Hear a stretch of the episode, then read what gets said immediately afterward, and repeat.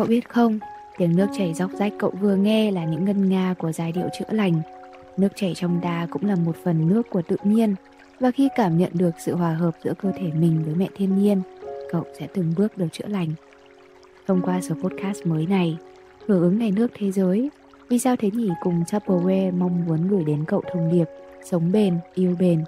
Cảm ơn Tupperware Việt Nam đã đồng hành cùng Vì sao thế nhỉ lan tỏa những giá trị tích cực, sống bền hơn với các sản phẩm chất lượng, hạn chế rác thải nhựa một lần ra môi trường.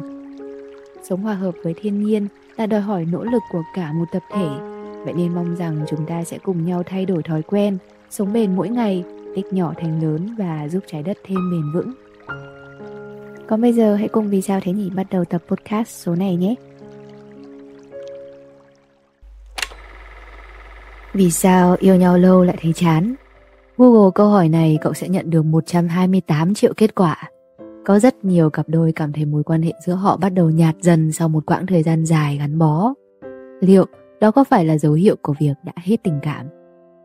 Thật ra việc cảm thấy chán khi yêu lâu là hoàn toàn bình thường và ai trong cuộc cũng gặp phải. Theo góc nhìn tâm lý học, lý do đầu tiên có thể kể đến đó là vì não bộ của chúng ta đã thích nghi với những cảm xúc mãnh liệt ta có khi yêu. Cảm xúc mãnh liệt của hiện tại không ở lại mãi, cả tích cực lẫn tiêu cực. Khái niệm này được gọi là thích nghi khoái lạc, hedonic adaptation. Khi trải qua một sự kiện, dù là niềm vui hay nỗi buồn, những cảm xúc thăng trầm đó rồi cũng sẽ phai dần theo thời gian và trở về trạng thái ổn định. Hãy coi như đây là một trạng thái bình thường mới và mỗi mối quan hệ đều sẽ phải trải qua. Tiếp nhận sự nhàm chán này với một tâm thế mới, cậu sẽ có một phản ứng thoải mái hơn trong mối quan hệ của mình. Thực ra cảm giác yêu đương ban đầu chưa bao giờ biến mất. Khi khoảng cách giữa hai người ngày càng gần, những gì xung quanh đối phương đã dần trở thành thói quen trong cuộc sống.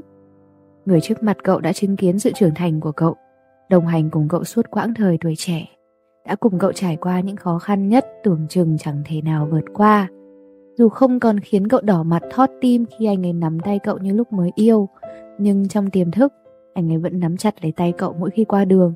Anh ấy vẫn nhớ được việc cậu không thích ăn hành, cậu bị dị ứng phấn hoa hay những màu son cậu thích. Tình yêu vẫn hiện diện, chẳng qua là vì cậu đã quen với những yêu thương này mà thôi.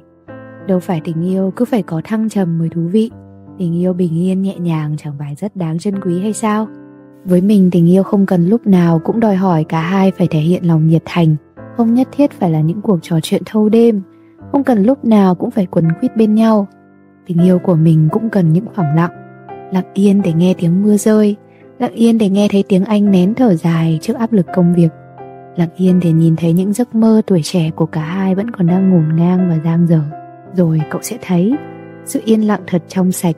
Nó kéo người ta lại gần nhau, vì chỉ có những người cảm thấy thoải mái với nhau mới có thể ngồi bên nhau mà không nói gì. Tuy nhiên sau khi đã nhận thức được rõ rằng việc cảm thấy chán nản trong một mối quan hệ lâu là chuyện bình thường, cậu cũng nên hành động để hâm nóng lại tình cảm của cả hai khác với giai đoạn tình yêu chớm nở, khi não bộ của chúng ta đã quen dần với sự hiện diện của nhau, các chất hóa học như oxytocin tạo ra cảm giác gần gũi và mở lòng, dopamine từ những nụ hôn tạo cảm giác hưng phấn, dần mất đi tác dụng. Chúng ta nên tìm những cách để tạo ra những điều mới lạ cho một mối quan hệ. Giáo sư tâm lý Arthur Aaron, cha đẻ của 36 câu hỏi đến gần nhau hơn, cũng khuyên rằng chúng ta cần thường xuyên thực hiện những điều mới mẻ, thú vị để giữ mối quan hệ bền lâu. Lâu lâu một sự đổi mới sẽ khiến cho cả hai tìm lại được những cảm xúc rung rinh như thuở ban đầu. Một cuộc hẹn ở một địa điểm mới với một phong cách hoàn toàn khác cũng là một sự lựa chọn thú vị những câu hỏi sâu sắc để thấu hiểu nhau và cả những hành động sẽ khiến nhịp tim tăng lên và cả hai đều cảm thấy rộn ràng hơn trong những điều hoàng tử bé nói với tôi, có một trích dẫn như thế này. Có rất nhiều thứ cần phải học trong tình yêu. Biết cho đi, biết lắng nghe, biết ngạc nhiên, biết giữ sự chân thành, biết kiên nhẫn. Bởi một chuyện tình sẽ không tiếp diễn theo cách mà chúng ta thấy lúc đầu. Theo thời gian, sẽ khiến cho những người yêu nhau càng gắn bó khăng khít hơn, hoặc là sẽ xa cách nhau.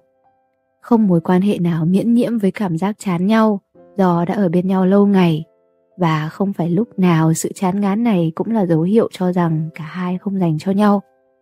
Tình yêu thực sự không phải là cuộc sống của mình phải xoay xung quanh cuộc sống của họ.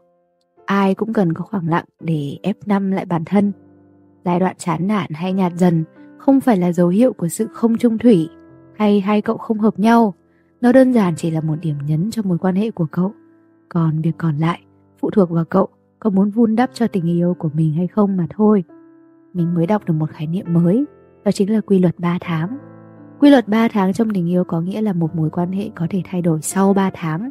Cụ thể, trong giai đoạn 3 tháng này, tất cả những điều đối phương thể hiện với cậu rất có thể không phải là sự thật. Phải vượt qua 3 tháng này mới biết được con người thực sự của đối phương là như thế nào. Vậy hãy thử suy nghĩ lại một chút. Sau từng đó thời gian ở bên nhau, cậu đã có cho mình câu trả lời cho mối quan hệ của chính mình chưa?